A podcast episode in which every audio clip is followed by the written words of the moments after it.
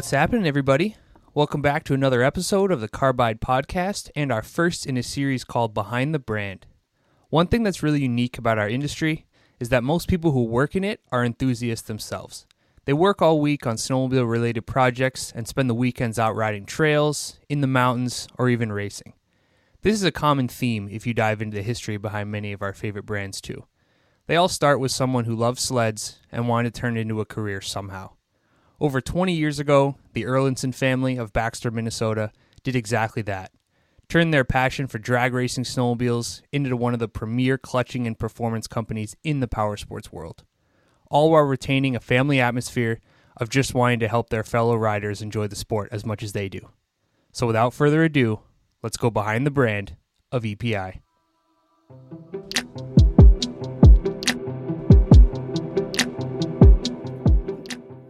And welcome back, everybody, to the Carbide Podcast. Appreciate you guys tuning in once again. On the line tonight, former drag racer, former dirt track racer. His colleagues may call him a jack of all trades. However, his actual title is head of product development at Erlandson Performance Incorporated, better known as EPI of Baxter, Minnesota. This is Chad Erlandson. How are we doing, Chad? Pretty good. How about yourself? Pretty good, pretty good. I'm uh, looking forward to diving into you know both your own career history, but also the history of EPI. It's going to be a good time. It should be fun. so for you, Chad, you know it runs deep in the family for sure. But what was your first power sports toy? What was the one that really got you kind of hooked on this world? Uh, the first toy I ever had. Um, well, there, there's two of them in the snow world. It was a little kitty cat. Um, got my first trophy when I was four years old at a radar run and I think I probably ran like five miles per hour down the whole strip. But you know, I got a little trophy, and, and, it was four years old, and that was my first one there. And I I rode that thing as much as you could, um, and things. And then on this on the summer side of things, I had a little seventy Honda four wheeler that I absolutely wore out. Oh man, that's that's awesome. I, I love to hear the stories of where it starts for people because it's it's always humble beginnings and it's always cool to look back on. Yeah. Um, so i mean big part of your life has been you know kind of tinkering and and fixing and improving products. Were you did you kind of have that mindset early on as a kid just being curious how things worked or was it just something you enjoyed riding at the time? Uh, a little bit of both. Um, i, I kind of i grew up in two different worlds kind of um, on mm-hmm. my dad's side it was you know he had the nicer newer stuff my, my parents were divorced when i was pretty young um, so we go to his house and he had the nicer, newer stuff that you, you, you know, you were afraid to break, but you go out and mm-hmm. rode hard and, and played with and stuff like that and, and tinkered a little bit. Um, you know, as I got older, it got to be a lot more on my mom's side. Um, we had me and my cousins lived down the road and they always had old skidoo snowmobiles, the old bubble hoods and stuff like that, where it'd suck your coat into the, you know, the carb mm-hmm. Yep. and, and, all that. Um, and, and so from that side of it, we rode, we took whatever we could find and tried to make it run and, and literally went out and beat the living crap out of it until it broke again and started the process over again. Um, and so, uh, you know, probably on my mom's side got us tinkering more on the older, crappier stuff. Um, mm-hmm. but definitely on the tuning side and all that came on my dad's side. Okay. Okay. So it sounds like growing up, your dad was already heavily into it pretty much once you were, once you were born. Yep. Yeah. I have pictures of me um, at the you know he used to be an oval racer back when I was first born and stuff like that. And there's picture me all bundled up sitting on the race sleds in the pits and, and things like that. We're, we're watching them race and, and, do things like that. So oh, that's awesome. That's awesome. So you know your dad was definitely super into it, but was it just a hobby for him, or did he always kind of want to turn it into a business in some aspect in the long term? Um, it, it was always a hobby, but he always wanted it to be more. Um, mm-hmm. and, and finally got the opportunity when EPI came along, um, like where that's all kind of started. Whereas he he was working at Parts Unlimited at the time, and um, you know we were jumping forward, you know, a few years, but we are he was at Parts Unlimited. He was national sales manager for that, but then we were grass dragging sleds, and and he had done it before I got involved as much as I was, but I was helping him build stuff and work on things, and, and they were doing that quite a bit. Well, it got to be where at that competition level, you had to put a lot of time, money, and effort into it. Mm-hmm. And where that led to is there wasn't a whole lot of stuff out there for it. So he went out and started building things for for his own sides to go fast. Well, once he started going faster, everybody else wanted to know how he was doing it and doing that. and that kind of was, oh, I, I built this spring or I did this weight, and and he started selling those off, and and it it kept growing and growing, and finally got to the point where you know it's like you know, hey, we're doing all these snowmobile parts, but I got my main job, and he goes, I can't do them both, and I need to kind of make a jump one way or another. It's like either I got to give up doing all this race time on race stuff, or I got to make it work and and quit my good job and make make this dream happen. And mm-hmm. so thankfully he he took that leap and made the dream happen and took it from there. That's awesome. That's awesome. So I'm curious then for you, Chad, because you've kind of had your own racing career outside of just you know working with EPI. But when did your own racing career start? Like when did you first kind of dabble in it? Um, it, I started out as a kid um, racing BMX and went through those rinks and and you start out with just pedaling my butt off and then went to where doing really good local level and then went traveling and did a lot of state races and state championships and things like that. Um, and then it went from um, on my mom's side, we were doing all the rednecks games you could think of, you know, whether it was demolition derby, figure eight cars, uh, enduro cars. Um, they luckily had three older cousins or three cousins that were all about the same age. Um, and I just kind of teamed up with those and whatever, whatever we could do to make that had an engine that made noise, we went and did it. Um, and, and stuff. And that kind of got me in the, a lot of the tinker and stuff and, and the grassroots, good old, good old boy fun stuff, um, mm-hmm. there. Um, and then as I was kind of doing that, um, uh, you know, dad got more more into the grass drags or got me more into the grass drag racing. I think I was 13, 14 when I first started running some of the some of his sleds at first. He kind of started ran he'd build an extra sled or let me run it in some of the classes. And then I, next year I'd do my own classes and next year I had my own sleds and things like that. Um, and I was 13, 14, 15 in that range. And then it started getting more and more serious from there. What were your, uh, do you have any major accomplishments in your in your grass drag career that we could that we could call out? Uh yeah, I had a had a lot of wins out there throughout the you know we ran the the what was a pretty big well known circuit back then. Um, it was SWDRA and then turned in NSRA. Um, mm-hmm. But I I won multiple championships, you know, class championships throughout the year. Uh, but the the probably two biggest claims were you know we won two Hay Days championships um, at the big race there, and then also the Wisconsin Cup um, which was pretty big. Awesome, awesome, and yeah, you kind of touched on it a little bit before, but you know the the correlation between just R and D on the racing side, just trying to make your own sleds faster, naturally leading to people noticing and people wondering what you're running. So it sounds like the racing career was basically a direct trajectory into what EPI was going to become overall. Correct. Yeah, it, it we we we spent more time and money and effort drag racing than most other people ever could. Um, but it was it was helping drive the business, and that's what allowed us to take that time, money, and effort to to go out and do it and stuff. And um, I mean, we would spend hours and hours and hours each week going out and testing and and, and tuning and, and things like that. And um, in drag racing, you spend more time if you if you're out there tuning, you spend more time going backwards than you do forwards. But that's what you have to do to find that little that extra, you know, two tenths or or whatever it is and things. And mm-hmm. and the grass dragon, you know, that, ends up being a, a tuner's game. I mean, it's all mm-hmm. won and lost before you get to the track for the for the most part. Um, so you have to be dialed in and ready to go. And and uh, me and my dad were just just dug into that so hard and sometimes that was good and sometimes that was bad because we sometimes we had different ideas how to do things but mm-hmm. um, and we would be out there arguing about it you know somebody drive by the field and they'd stop in and we were mad at each other because i wanted to do this and he wanted to do that but usually we kind of worked out a way where we we tried both or it made us both faster and, and things and and but that's what really pushed the business and and pushed us to find the new parts and and find out how to make it you know faster lighter quicker that type of thing yeah, and you had mentioned it, just kind of it being a, a tuner's game, and it's like I've never done grass drags, so I'm not going to pretend it's easy, of course, but it is one of those areas where it a lot of it comes down to how well you have your sled dialed. Like you need to have the talent, you need to have the reflexes and the things like that, but a lot of it is how well is your sled performing? Like where are you at with it? So I'm sure it must have been really cool, like just waxing some of these other guys on equipment and and clutching that you've done yourself. That must have been pretty cool. Yeah, and and back then it, the the grass drags were were a lot bigger. I mean, now you mm-hmm. go to Hay Days and stuff, and the grass drags is there, but it's not not nearly showing, and it's all modified stuff.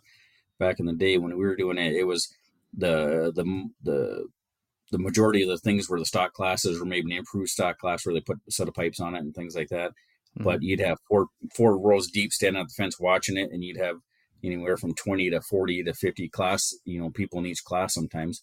Um, and you just windle your way down to the top four and kind of go from there. But it, it was it was crazy the time and, and effort that uh, you know not only us but a lot of other factories and teams and, and put into it and and where it helped us as a business also is we were able to get the the sleds early.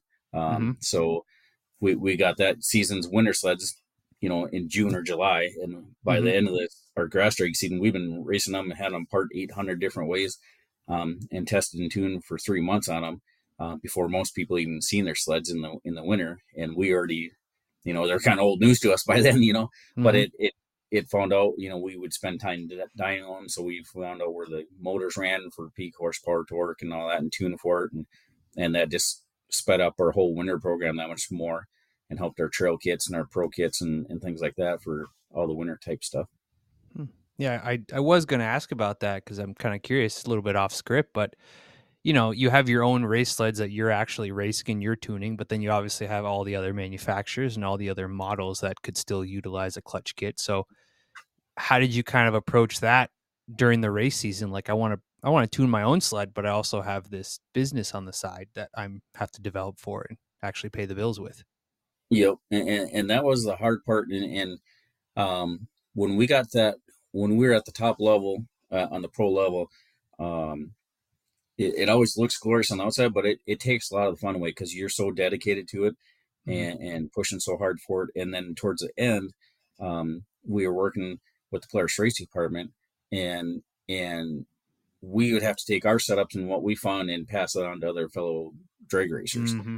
to help the whole Polaris team out as a team and that was always hard. And then the funny thing is, you could give some racers your exact setup out of your sled, say, you know, put this set of springs in there, put this weights in there, this helix, and they said, "Well, that's not what it is." I, like, I guarantee you, you can come to the track today and open our hood and that, and yep. And some people would put it in it and it worked awesome for them, and the next person, no, it didn't work, and because they had their suspension sway different or they didn't like how it worked here or there or something.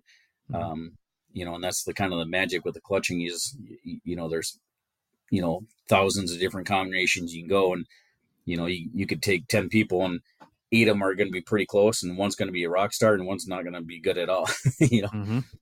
and, and, just dialing that in and, and things but um but yeah it was it, it was a lot of work and a lot of effort to, you know by you know not only me but my dad and, and stepmom at the time and and you know anybody that put in there but the the good thing about that is you know we try to make a business that you had to live off of three months of riding.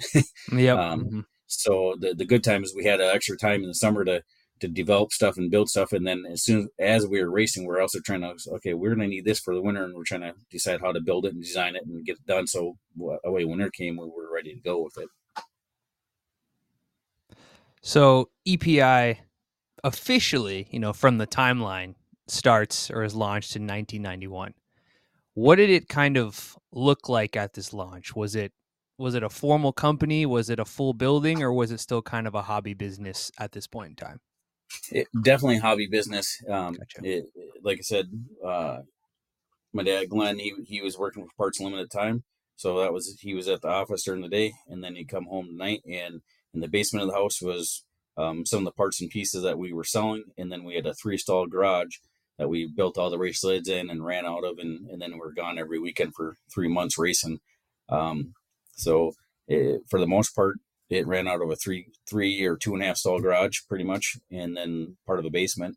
Um, and we'd take orders at night, and, and a lot of a lot of the racers were doing the same thing. They work at night, or they worked mm-hmm. in the day, and so they call at night, or they call and leave messages, and you call them back during the day when you could get a hold of them and kind of go and you know, at first it was just kind of dad doing it and building some parts and said, okay, I can build you this and, and, and doing that. And, you know, back then the, you know, not everybody had cell phones with the internet on them and stuff like that. So you, you, you, you learn the stuff by reading SnoWeek and yeah, and Yep. who did that and some of the other magazines that were out there and, and stuff and you know some of the internet and things, but definitely wasn't as easy as it is today to get the news and things out there.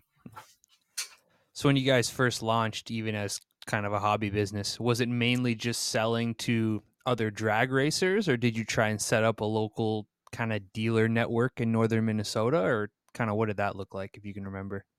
Um, from, from what I remember, mostly it was mostly race racers that were trying to set up things, Mhm. and, and that led to you know if you could get in one of the racers with the group and got them using your stuff, then the rest of you guys in your group wanted wanted to try that. So if they had an EPI Helix, they wanted you know everybody else in that group was going to try that as long as it worked good and things like that. And then and that's where it really expanded because our our stuff, you know, thankfully back then, Polaris and a lot of the you know Arctic and Skidoo. Uh, we always did Polaris as our, our specialty and what we did the most of, but we did do some Arctic Cat stuff and, and some Skidoo. Never really played with the Yamahas, but um, the good thing back then, the clutching wasn't nearly as good as what it is today. Yeah, Um, mhm. a- and you didn't have the horsepower as what you have today. So you had to, you could really tune it to make it a lot better from the factory. So, sorry, Chad. Some of these questions I'm asking weren't even on the list, but you're just piquing my curiosity. But around this time, again, smaller operation. Are you guys like sourcing your own weights and springs and maybe even a helix, or are you kind of piecing together different components from different brands? Like, what's the physical product look like for EPI at this time? Um, at that time, we, we, I don't know how we got started into it, but we started making our own springs um, because the springs that we wanted didn't exist at the time. I Mhm. mean, back in the you know early mid '90s, there there wasn't a whole lot of options. You got the three or four that made it came stock with the sleds, and and maybe a couple here and there that you could maybe get a hold of through the race department or something else. But there wasn't the you know the OEMs didn't have 25 different springs and all these different rates to play with. So, um, you know, you just you just if you wanted something different, you had to build it. Um, and and Dad just kind of I, I remember the first time is we would get a barrel of springs and I'm like holy cow that's a lot of money sitting there and you know it might have two or three hundred springs in there um, and stuff and then then all of a sudden well now we got a whole now we got 25 of those barrels throughout the the basement of all these different types of spring rates and some primary some secondary and now we're building Arctic Cat ones and and, and Mhm. things like that. Um, and, and i still remember the day where like i remember the first time i seen a semi back up um in the driveway. I'm like holy crap we're we're big time now. I mean we, have We made it. yeah. Because back then i mean we would either you would go to the even with our race sleds you normally go to the dealership or you drive up to Roseau and pick them up and, and stuff so Mhm. you, you're doing it on two place trailers and, and stuff just to go the fancy stuff or the new race sleds or whatever but Mhm. um, but that's how it started out. And weights, weights at first we're using Polaris weights, the 10 series profile, um, which was common in most of them. Um, but then we kind of said, okay, we want a little bit more than that. And then we, we kind of worked with local machine shops and, and because neither one of us were machine shop or machinists, but we knew that, okay, we want to do this and I can either weld or grind or do whatever to this. And then we'd bring it to, a, we had one or two machine shops that we worked with locally first and said, you know, can you make me one of these? And like, we tried that and it took some trial and error to get you know the right hardness of it so it wasn't you know just a junk weight and, and all that then then like okay well now we need bushings in these weights well how do we in the heck do we find that and Mhm. so it was uh you know uh, without having keys or links to those big manufacturers it was it was a little bit tricky finding that stuff and coming up on your own but it was like okay well let's go to our local machine shop guy he must know something here or we or he'd lead us down another hole or, or sometimes you know Polaris said you know, somehow we found a, a, a Polaris, a guy that knew somebody that knew somebody else Mhm. that we'd get a hold of and stuff and kind of screwed up from there. Helixes, we were, we were, um, the, the stock helixes back then were like straight 34s and straight 36s and there wasn't a whole lot of options, um, for the most part. And, and if there was, it was, was not the angles we wanted. Um, so we, we started, um, going to build aluminum helixes and trying that and played around with that quite a bit too. So you mentioned it kind of early on that a big part of your R and D process, at least early on, was just your own racing. Like that was that was basically where you were testing and coming up with all your ideas. As you guys kind of fully turned it into a business, whether it was small or as it's gotten to today, what has at least at this time at the beginning, what was what did the R&D process look like when you formalized the company? Were you still able to just base it off of summertime drag racing or did you have to kind of put together a formal schedule and I got to track down these sleds and that kind of stuff or was it was it still kind of loose? It, it was pretty loose at the beginning. Most of it was based off of what we found on the on the um, in the grass drags. Um, once it got where once it started growing, where people wanted something different that you know some of the sleds that we might weren't drag racing because either they weren't competitive or maybe they weren't you know so it's called a race sled or something, mm-hmm. or and also once we got to the other brands because you know we couldn't be a factory Polaris team out there you know playing with the Yamaha or uh, Arctic Cat or Skidoo or something like that. So um, then it got a little trickier. Um, and, and, then what we did is we, for a lot of the Arctic Cat and Skidoo, uh, we worked with, we ended up, we used to do a lot of our dyno work at Anoka and Ramsey Sports Center. Um, mm-hmm. John Nordo on that. And we, we, did a lot of dyno, spent a lot of time in his dyno room while he was a Arctic Cat and, Suzuki, or Arctic Cat and Skidoo dealer. Um, so Mark Larson used to work there as one of their mechanics, and we just kind of hit it off with him. And he would he was able to borrow sleds from them he was always an Arctic Cat guy. And uh, on those, whenever he could get a hold of something, he'd run up here. And then most time, most of that stuff was done late fall when the stuff was just freezing up, or early winters and stuff when you get on the snow and ice and things. Um, and then he'd bring that up here, and we go out and test them. So it kind of depended on his t- schedule for that. Uh, for the cats and skidoos on the Polaris stuff, we we kind of ended up doing that all year round as, as soon as we could. Um, thankfully, compared to what a big change on that stuff is is once you built the spring all the way up to about from 90 85 up to the you know the the late 90s until the team clutch the the team roller clutches came out you could use the same springs and helixes throughout. Mm-hmm. and you could use the same weights and primary springs and now it's a whole nother mess so. Yeah. Yeah it's it's it's one of my later questions i was definitely going to ask but i'll kind of bring it up here a little bit as well. I'm just kind of curious in those early years, was there like a, a first clutch or a first sled that you're like, shit, this is totally different than anything we've done before. Now we got to go back to the drawing board. Um, not that I remember. I mean, the, the you know on the Polaris side of things, it was it was you know the triples kind of came out, and then all of a sudden you put a set of pipes on, and you could gain 35 horse. Mm-hmm. Um, you know on the old 680s and 580s and things like that. Mm-hmm and I was like, "Whoa, holy crap! Now we got to change some things." But we kind of use the same combinations of what we had, just lighter weights or, or different profile um, on, on the, or different helix angles and things like that. Um, the the biggest change for me personally was trying to learn the skidoo clutches because they were like a Chinese secret compared to what I thought of. You know, Polaris and Cat were kind of the same thing. Um, yeah. And then that TRA was like, okay, who put this together and why did they do it like this? you know, type yeah. thing. Um, and, and, so for me personally, it, it, took me a little bit longer to learn that. Um, and you know, uh, Polaris was always our specialty, and that helped us do the cats because the primaries were pretty much the same. Um, secondaries changed a little bit throughout the years on the cats, but um, we kind of slowly dealt into that. Um, fast forward in the ATV world, yeah, then then there was some headaches there. yeah, it's. I mean, this is a this is a snow podcast, but when you're talking about CVTs, it's obviously you have to acknowledge off road. And it's it is kind of funny like that just to look back in hindsight, like, hey, there was a point in time when Polaris launched a ATV with a CVT clutch and people told them they were insane. That that was there was a point in time where that happened. Yep, they thought they were absolutely nuts. and now they've all gone to it except for pretty much Honda. mm-hmm. Mm-hmm. Yeah, it's it's wild. It's wild. So and that's that's one of the trickiest things, you, you know, for basically like we we we built a set of weights, you know, or what we call our belly busters, which were kind of weight based off the 10 series profile. But I mean, from an 85 sled all the way up to still some of the 2023 and 24 models, you can still use that weight. Mm-hmm. Um, you know, and, and the primary springs are virtually the same on them. Um, the secondaries are way different, but now that they switched the team, the team's been pretty good for the last 10 years or so, say.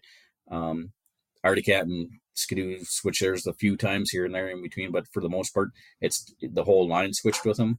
Um, and that's kind of one of the biggest challenges we have now is when you go to the ATV side, almost you look at any Polaris model and it almost has its own style clutch, uh, mm-hmm. uh, and or it has its own style weights that you can't you can't use it on a sled. You take oh I need a 1058 or a 1064 or, or a 1070 or something like that where it's the same profile, it's just heavier um, on the ATV side of things, it's every model's got its own profile weight and style weight, and, and that's where you want want to pull your hair out.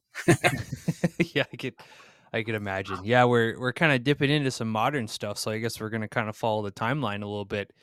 Kind of once EPI becomes basically a full time business. I mean, these days. I mean, you guys have your your headquarters in Baxter, and then right next door, you have basically a dedicated R and D building full of full of units that are various stages of torn down. You're traveling all over the country testing clutching. What's been kind of the the growth within EPI kind of since the beginning? Like what's what's it looked like and what's been some kind of big milestones for you guys? Um the, the biggest thing is it was it was sleds. I mean, we were we lived and died by the sleds and, and there were some years that it sucked because there was you know snow or the snow was late or something you know and back in the day and even today if you didn't have your your snow stuff by January first, you're kind of screwed. Mm-hmm. Um, and it seems like people weren't buying things after that and, and things. Um, but it, it's really hard to have you know a business that survives off of three months a year mm-hmm. and, and try to make that work, and then try to say, okay, well, in the summer we're going to spend a whole lot of money in R and D time that we don't have. We have the time, but we might not have the money because you know it was a slow year or something. Mm-hmm. And once we kind of got into that, we were like, okay, well, you know, we, got to do something to make this a little bit more stable all throughout and, and make it better for us.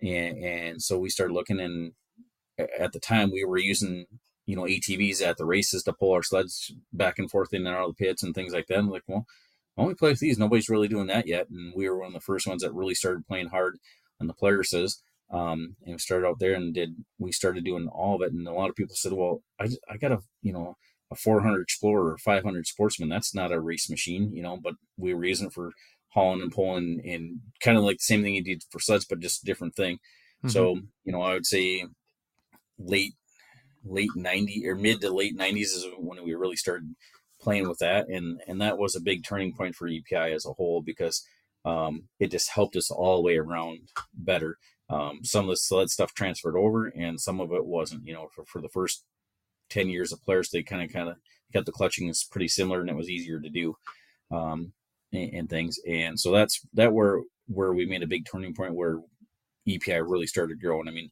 we were a huge snowmobile place that did a little bit of ATV for those first couple years. Um, and fast forward to present, we're a huge ATV UTV place that does some snowmobiling. And I, I think the snowmobile market has changed so much. It's it's been a little bit harder just to live off the clutching off the snowmobile world um, mm-hmm. and things. Uh, and then in between, we started doing okay. Well, we got the Polaris ATVs figured. We got the Polaris and Arctic Cat and Skidoo sleds figured out, and we continued to keep those going all the way through. Um, and then all of us had eight Polaris ATVs, and then we started doing Can Am and Arctic Cat and same type of thing for those. And now we pretty much do it for all the brands and even some of the the the not not the main top brands, but we'll even dive into some of the other side brands and stuff too. Mm-hmm.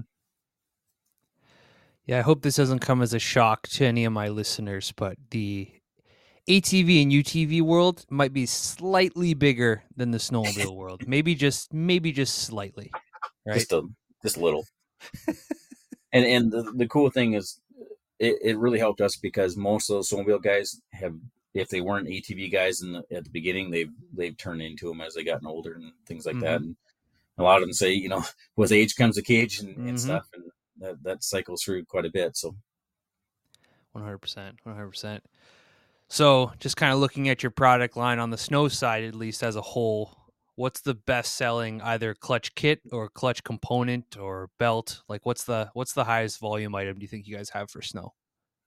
Um, currently, as as far as product wise, it, it, it's probably our clutch weights. Um, mm-hmm. we've we've kind of backed down on the Arctic Cats and Skidoo sides. Um, for various reasons. Some of it is just they varied some of their clutches in the last couple years, and we haven't built as much stuff for them.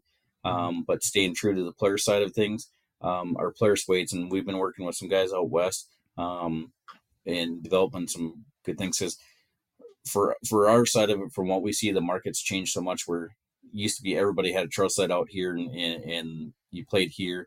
Maybe mm-hmm. some guys went out west and things like that. Now it seems like anybody that buys sleds are buying you know, long tracks and mountain sleds and going out west for the most part.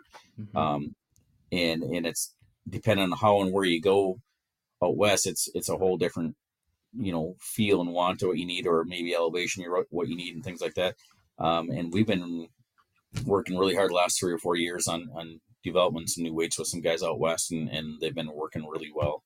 Um, we've made some what they call the Belly Buster Pros, um, and now we're we've trying to transferred that technology into the new P22 clutch that's come out on a lot of the new, you know, mountain sleds and things like that.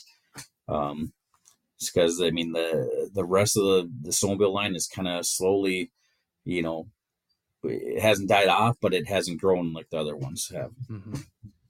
For sure, for sure, yeah. It's it's unfortunate, but it is the reality. Um, so, and but the, uh, the hard part for that is, I mean, the sleds make a lot more horsepower than the what they used to, and you know mm-hmm. when everything coming out EFI and, and running so much better all the time and have so much direct horsepower um, and the factories you know you got to give even though it hurts us the factories have done a lot better job clutching them from the factory too mm-hmm. and mm-hmm. so between the, the better clutching and the more horsepower it, for most time it's got a, the the customers have more than what they need.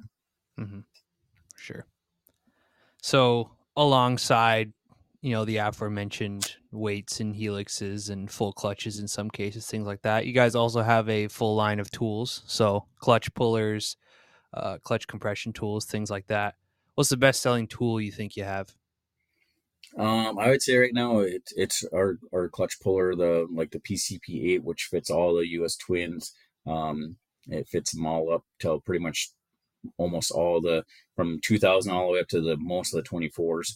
Um, there's a new version of what the P22 clutch um, that that's coming out, but those that PCP it also transfers over to a lot of the ATV side. So we sell a, a ton of those um, if you want to look at one single tool. Um, but that's one thing is one thing we've always stayed really good with is we've we've made all the tools to you know not only take your clutches off with clutch pullers, but you know tune your clutches and service them and maintenance them and stuff like that. So well compression tools and all the tools to rebuild the, the clutches and, and and all that stuff too. So um, and cover a lot of the brands with that within that too. So this next one's probably going to break my heart but i have to ask it anyway. What per, what percentage of your business do you think these days is snow versus off-road stuff well trust me it breaks my heart too because uh, I, am a diehard uh, snowmobile guy and a Polaris guy um, mm-hmm. throughout um, but I would say it's probably 10% of our business now. Oh, brutal. Yeah. it, it, it went from being, you know, it was 99% of our business. And then it kind of went from, you know, it, it's just slowly throughout, but the last, last 15 years, it's really been a transformation over the ATV, UTV side. And, and the biggest reason is it's not that we don't like the, the snowmobile side of it. It's just, there's so many more ATVs and UTVs mm-hmm. out there and you can ride them year round. And it's, you know, not only U.S but internationally we sell a ton of parts. Oh yeah, for sure. And it's it's funny. One of my old coworkers, he used, he's a he's a big motorcycle guy, but he used to work at a at a dealership here in Minneapolis. And he said, you know, when I was younger, it was motorcycle dealers who happened to sell ATVs. Now it's ATV dealers who happen to sell motorcycles. It's it's the exact same for any snow guys. It's it's the same.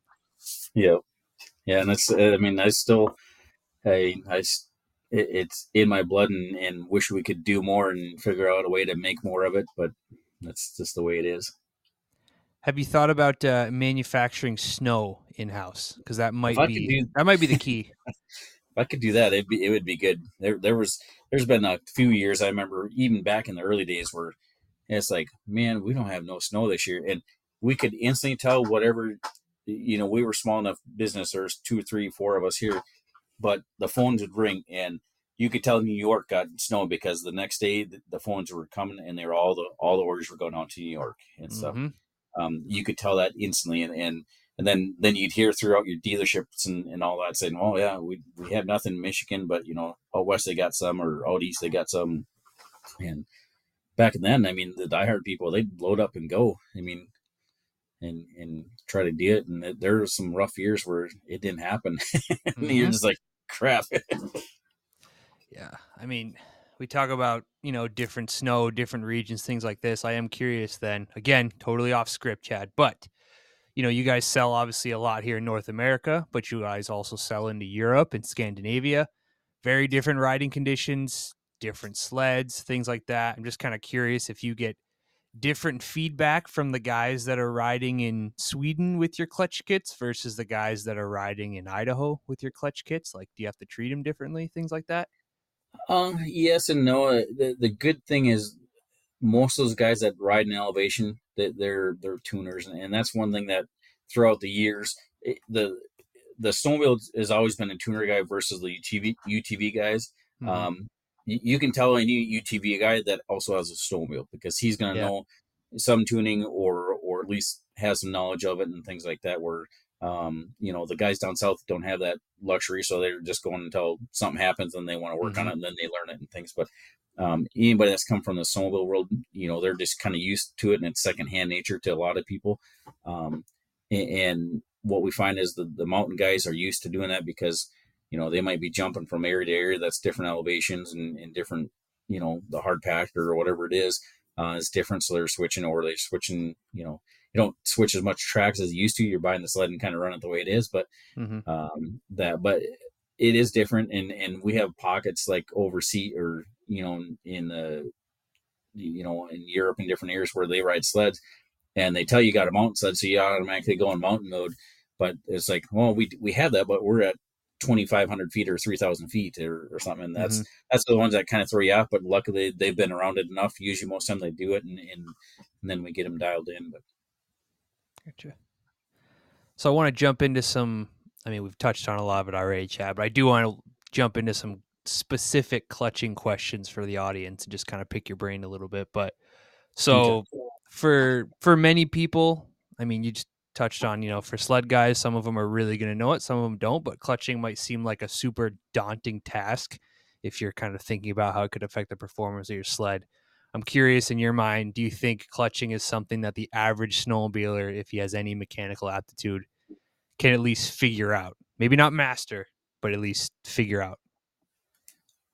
I, I think a lot of people get scared of, of clutching because they think it's like a you know some type of you know weird magic thing that happens and and and does that and and and I'm sure it seems a little bit easier to me because I kind of grew up through it and stuff. So, um, but what I've always told people is if you take it one step at a time and look at one single piece and, and learn that and kind of go from there, um, whether it's working on them, you know, because some some people, you know, are able to work on it and they might be able to change springs and weights and all that, but they don't know what it's doing or tuning wise. They just say, well, you know, this is what it tells me to put in, so I'm putting it in. Um, and I, I, think a lot of people are scared. You know, we see that a lot in the ATV world because it's it's it's a newer thing to them. Um, mm-hmm. Somos, you open up the hood and you kind of see the clutches and and you know there's more maintenance and, and, things like that that most people normally do on the sled side of it. On the UTV world, they don't know that it's it's new to them and they don't they they call you when their belt's blown and they're on the trail and they're like, how do I do this? You know. Yep. Um, yep. So I think there's a lot where um, I think a lot of people can can do it if you just take it at one step at a time and change the bolts and, and you know a lot of it's just on you know with any type of clutching whether it's our brand or somebody else's most stuff these days you're not cutting or grinding the clutches you're just unbolting weights and changing springs mm-hmm. um, so it's it's a matter of you know if you can unbolt anything else on your machine you can do your clutching and, and just take it a, step a step at a time. Um, and as far as turning tuning um, it, it's not too hard to learn the basics. And you know as long as you know you're not you're not going to go out there the first time and retune it to make it you know do wheelies and flyboard backwards the first time you try to tune something um, you know as long, as long as you're realistic on it i think you you know a lot of people can learn it better than what they they get scared of and i think you learn it better than what you you think you could um that's the way i see it anyways maybe see see it different on your side but and, and what i you know like on on for us, what's been a big help, um, and I wish we would have done more of it back in the snow days too, um, is you know these days everybody's got a phone and everybody's got YouTube.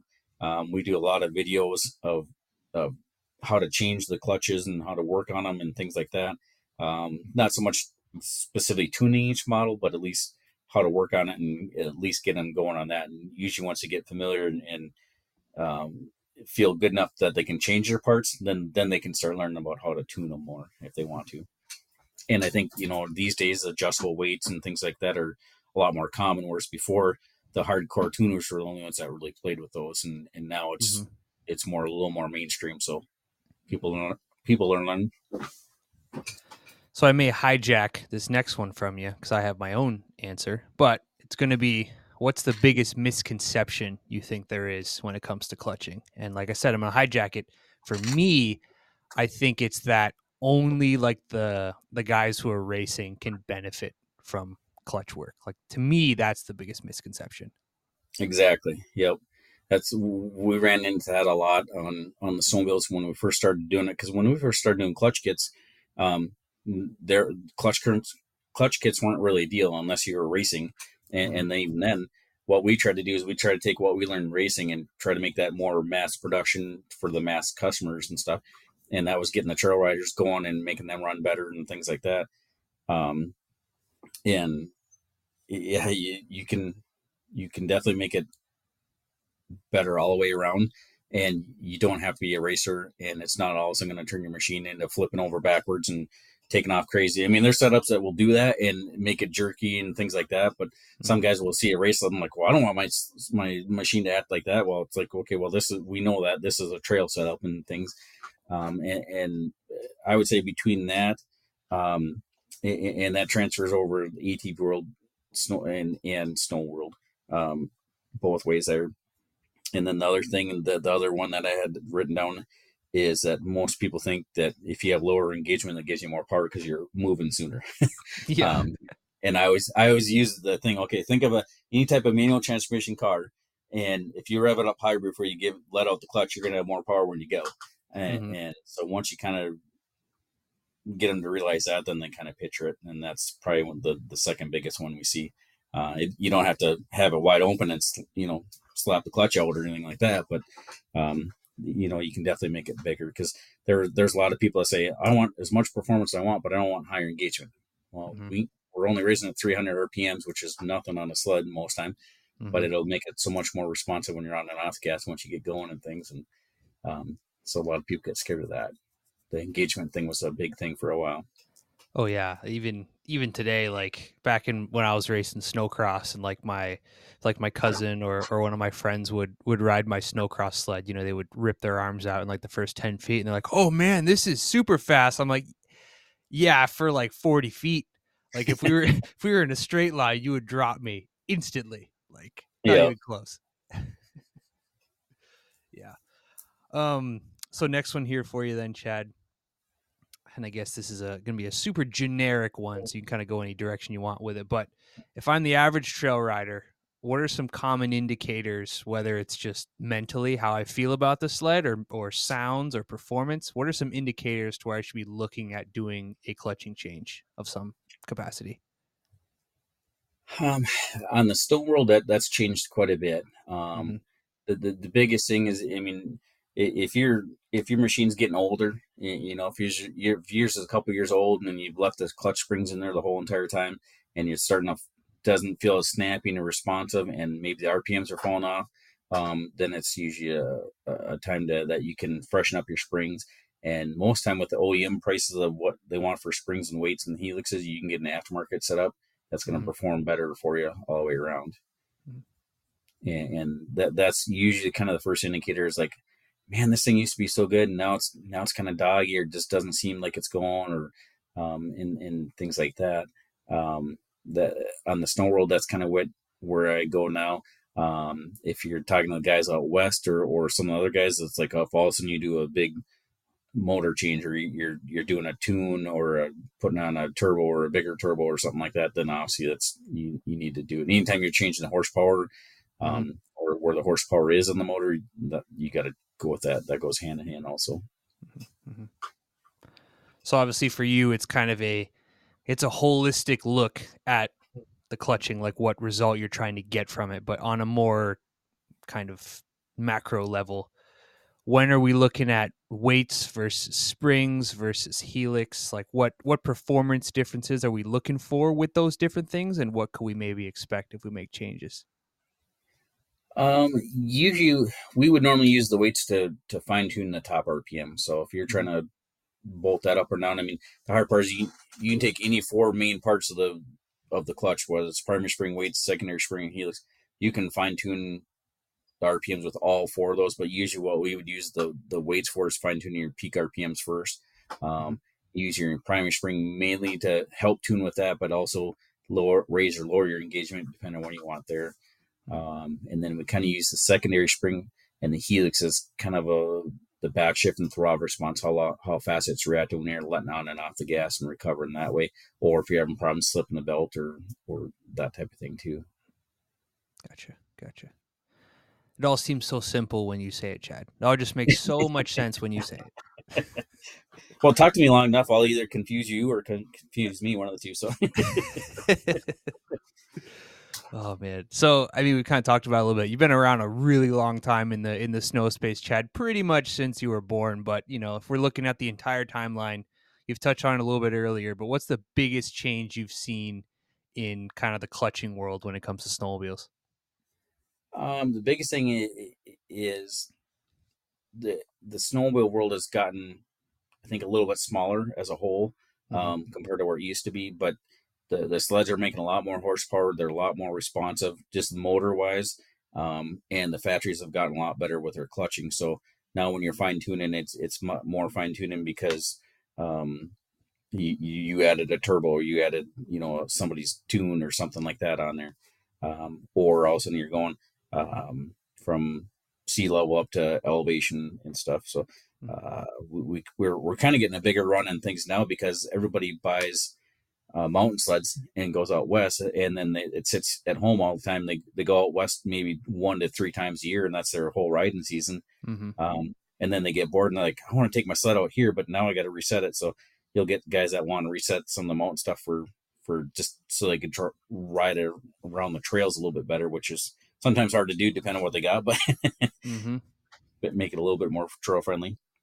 Yeah, I never, you know, I I live uh, just north of Minneapolis, and every winter it never disappoints. There'll be a dude in a like on a summit or on a Khaos riding in the ditches. Never yep. disappoints. I don't understand it, but there's always somebody doing it. Yep. Yep. Yep. So, so, some of them are in training because they'll have the backpack with the shovel on and all that, getting used to all that. Oh yeah, cool you know, For getting sure. prepared and make sure it works and things. That's that's always a good thing. But uh, you know, if you, if you're riding hard like we used to do, uh, the mountain sleds won't usually hold up around here very well.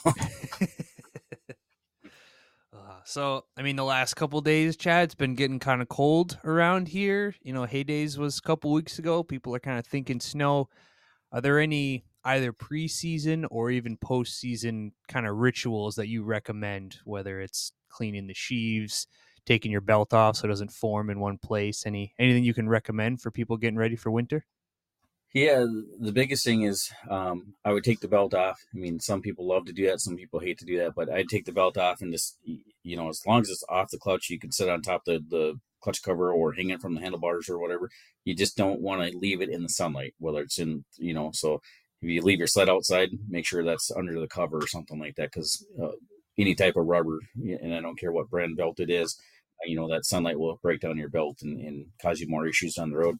But um, just go through and clean out your clutches. You know, you, you know before and after the season, clean them out, blow them out, um, inspect them, look for any worn out parts or grooves or anything like that, um, and just kind of do it. And and if you if you haven't done it before, you know, for the new riders, you get out there and tell them how to show them, you know, watch a video or do something just so you know how to change the belt. That way, if it happens at 10:30 at night in the dark on the trail someplace, you know how to do it and, and where your tools are and things like that, or make sure you got the tools with to, to be able to do it.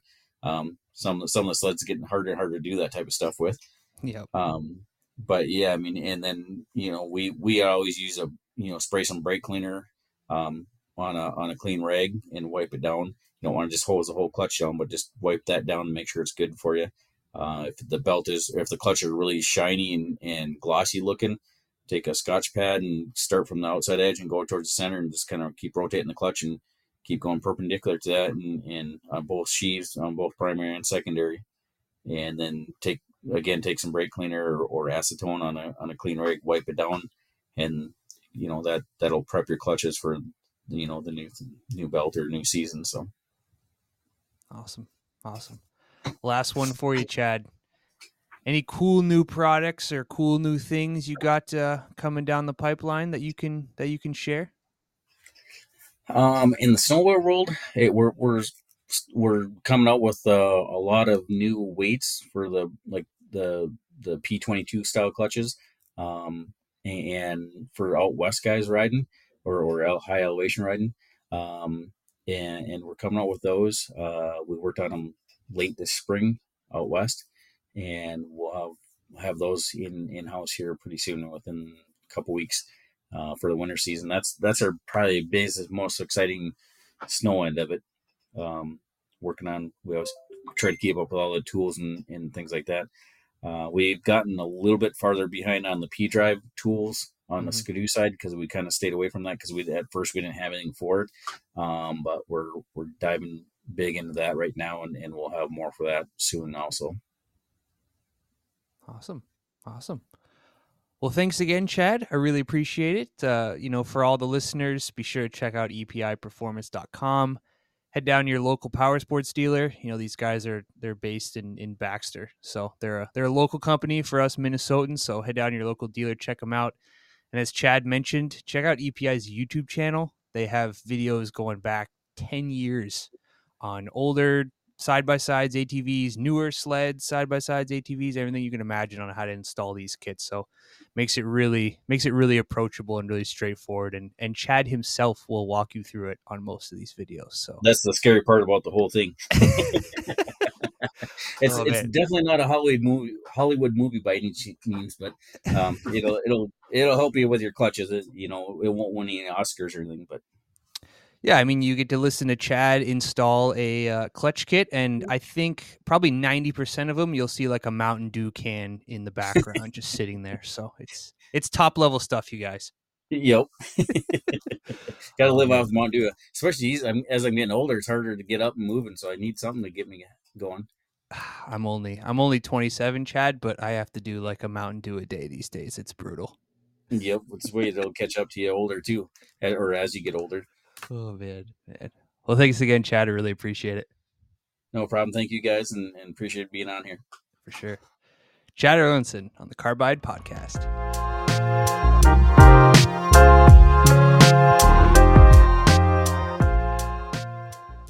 One of the cooler parts about EPI, in my mind at least, as I said in the intro, is that despite all of the success and growth over the years, they still maintain the mentality that they are just power sports people like everybody else. If you go to a trade show like Hay Days or Sandsport for the off road guys, don't be surprised if it's Chad or even their president Jeff working the booth. They love the sport and would probably argue that the business is really just an excuse to get out and ride more. Thanks again to Chad for offering up his time.